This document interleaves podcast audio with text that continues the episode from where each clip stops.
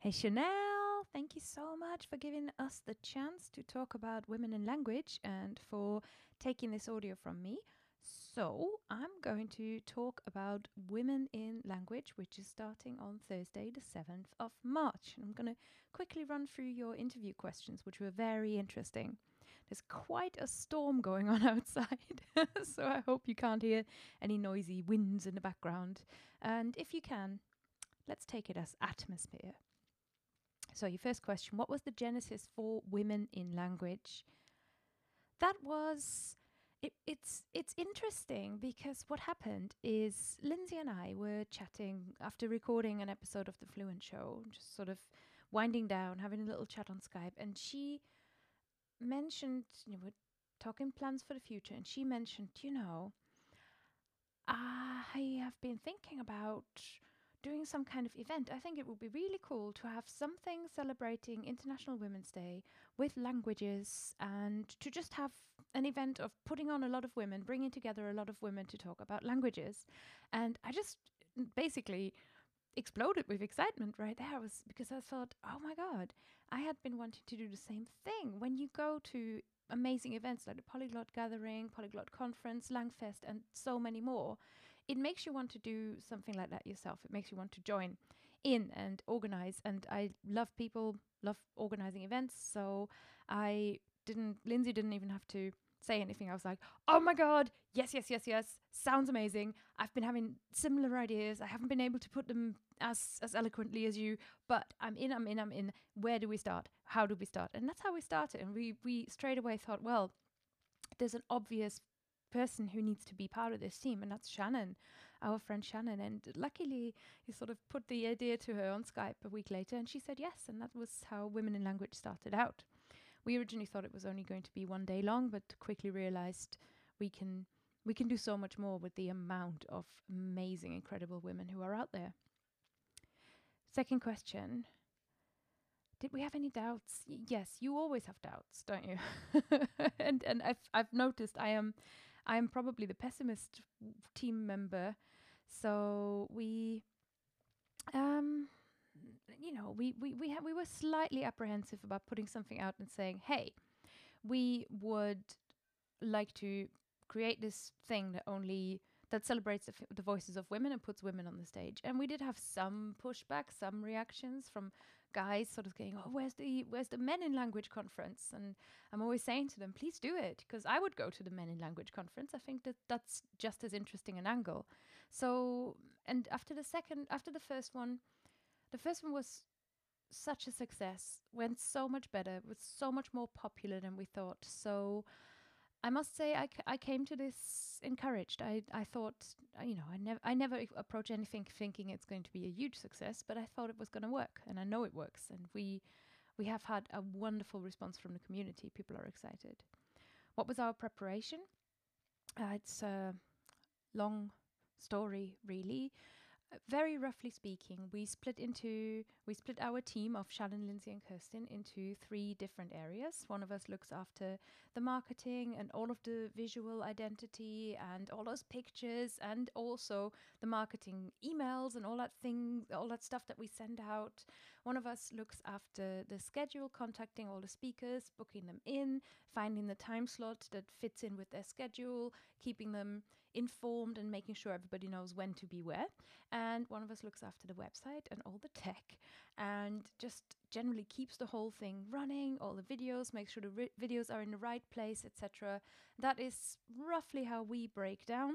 We also communicate regularly with each other. We've, when it when it's really crunch time, we've got weekly meetings, but otherwise we also have got a lot of instant messaging going on. And we found we, we all had experience working together with webinars, with different projects. Lindsay and I do the podcast. Shannon and Lindsay do language study club. There's you know we we were natural collaborators already, so we knew that this was going to work, and that's where we are at this stage. Did we have any difficulty securing speakers? Well, as you can tell by the schedule, which this year has more speakers than it did last year, we, we're doing okay. We always want to do better. I'm I'm a person who always thinks I can do better. I wouldn't say I had any big difficulties. This year was slightly different. It was quite interesting because this year we contacted more people who don't necessarily know about us and the conference yet. So you're approaching a speaker and you have to say, you, you come at it differently because you have to explain the idea of women in language and what it's all about. But no, it's you know it's a, a good cause, and actually, the female speakers that we had g- get what having a conference that is all female is about. That this is an unusual experience. You asked about the future of women in language. In the near future, the, the this is definitely happening future. I see next year's Women in Language. I see hopefully another camp event. As you noticed, Lindsay Shannon and I were the organizers. We don't speak at the big Women in Language conference. We both hand the stage to other people and also run around like cra- crazy headless chickens. uh, but we do want to participate and present and, and you know pick out one of the core themes from the conference and and make a smaller event all about that. That's what we did in 2018. It was called Women in Language Camp. It was very successful. Took only one day. The talks were more intense, more personal, I would say, and more action focused. And it they were we only had Lindsay, me, and Shannon speaking. So it was a, a slightly different affair. And I can't say whether we're doing Women in Language Camp again, but my gut feeling of that one is why not? Let's see.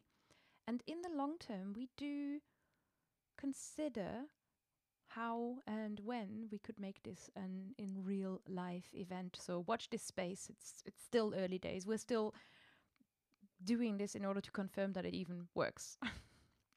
the other question you asked me, Chanel, was about whether language conferences are heading towards the internet, whether more online events are happening. We're not the only online summit and online event in in language learning in the language field and i hope that more will come because and and more well organized active fun ones will come because i think as a speaker and as an organizer and i've experienced it from both sides not just at women in language online conferences are really really cool and there is such a benefit to you not having to leave your house. However in person events where you travel to get there are so special and nothing's ever going to come close to that either. They are two different things. They don't compete with each other. There's not a one thing or the other. I hope that we're going to see perhaps as many online events as offline events in the future. And I'm actually really pleased that Women in Language started online. We you'd think we may maybe made it easy for ourselves, but we we didn't know whether it was going to work to have to have an event with you know, where everybody can essentially walk away at any time and they're not seen. But our experience was that the community is there and people really buy in and participate. So it was amazing. It was just amazing. okay, do we plan on having more speakers from a minority group? That's actually something that we worked on this year. Worked um, on looking around and making sure that we've got more diversity in our range of speakers. And I must say that and it's something that we I freely I freely admit. You know, last year, Lindsay Shannon and I we we were lucky to draw from our existing networks, but our existing networks we are white ladies who speak English a lot. Obviously, they are then also white ladies who speak English a lot, not not exclusively at all. But this year we've got more speakers of color than last year, and I hope that trend will continue. And I'm going to work hard on making sure that that trend does continue. It's something that is important because we don't want to. The whole purpose of Women in Language is to make sure that we know there isn't just one person that looks like the perfect polyglot language learner or anything like that. You know, we want to make sure that it's a welcoming space and everybody can feel like they can be they can be like this too. It's very very inclusive. And that means making sure that we don't we we represent all kinds of speakers and one of the advantages of doing an online conference is that we can pull speakers in from all around the world this year we've got dolly presenting from hong kong then we've got penny from melbourne then we've got abigail from wherever she is in the usa i don't even know Inky is originally Mongolian. Geraldine is presenting from France. Anya is presenting from Mexico. And that's not something that you can easily do as a conference organizer normally. And finally, you asked, how does one apply to speak at Women in Language? First of all, uh, let me emphasize that Women in Language is happening. And if you haven't experienced it yet, do do please take the chance and experience it. The event costs $29. You get the full four days for that. That's over 30 presentations, and the tickets you can get from womeninlanguage.com. Chanel, I know you've already got yours, and we are so looking forward to hosting everybody at Women in Language. If you want to apply, at this stage, we haven't had an application process. We haven't got a call for papers. We haven't got anything in that sense. We keep our eye open year long, and the Women in Language process to book speakers has been an outreach process. So if you or any of your listeners want to speak at Women in Language, let us know. We know that, for example, you're very interested, and you you know just let us know. Perhaps propose a topic, but there is no application process as such because we've got that many speakers, and we also want to curate the schedule to a certain extent so that we do bring in that diversity. And this year, you can see that we have got documentary makers, teachers, authors, and then we've got academics, and then we've got language learners from the language learning community. We try to bring in together this wide, wide range, and that means we contact speakers who've never heard about women in language. So putting putting something out, asking people to apply means only the people apply who've already heard of your conference. Whereas if you look out and you actually approach people at the same time and you say, "Hey, I see you. You're doing something really, really cool. Would you like to speak?" There is something extra there. But ultimately, it's gonna it's gonna start reflecting the limits of our worlds as well, and we know that. So watch this space. it may change for 2020. That is where we're at with speaking at Women in Language, and we certainly invite you to to consider it. To consider it if you're a woman in language, do it. If you are a woman or a any other gender in language or gender identity, then apply by coming to watch us. That didn't make much sense. then just come and join us. Everybody is welcome to the party. And we are hosting a lightning talks round this year as well. So audience members on Thursday can propose a talk and possibly might get the chance to speak on Sunday for five minutes. Let's see how that works out. So, Women in Language so far is an experiment, is a process. It's going well and we love having you along for the ride.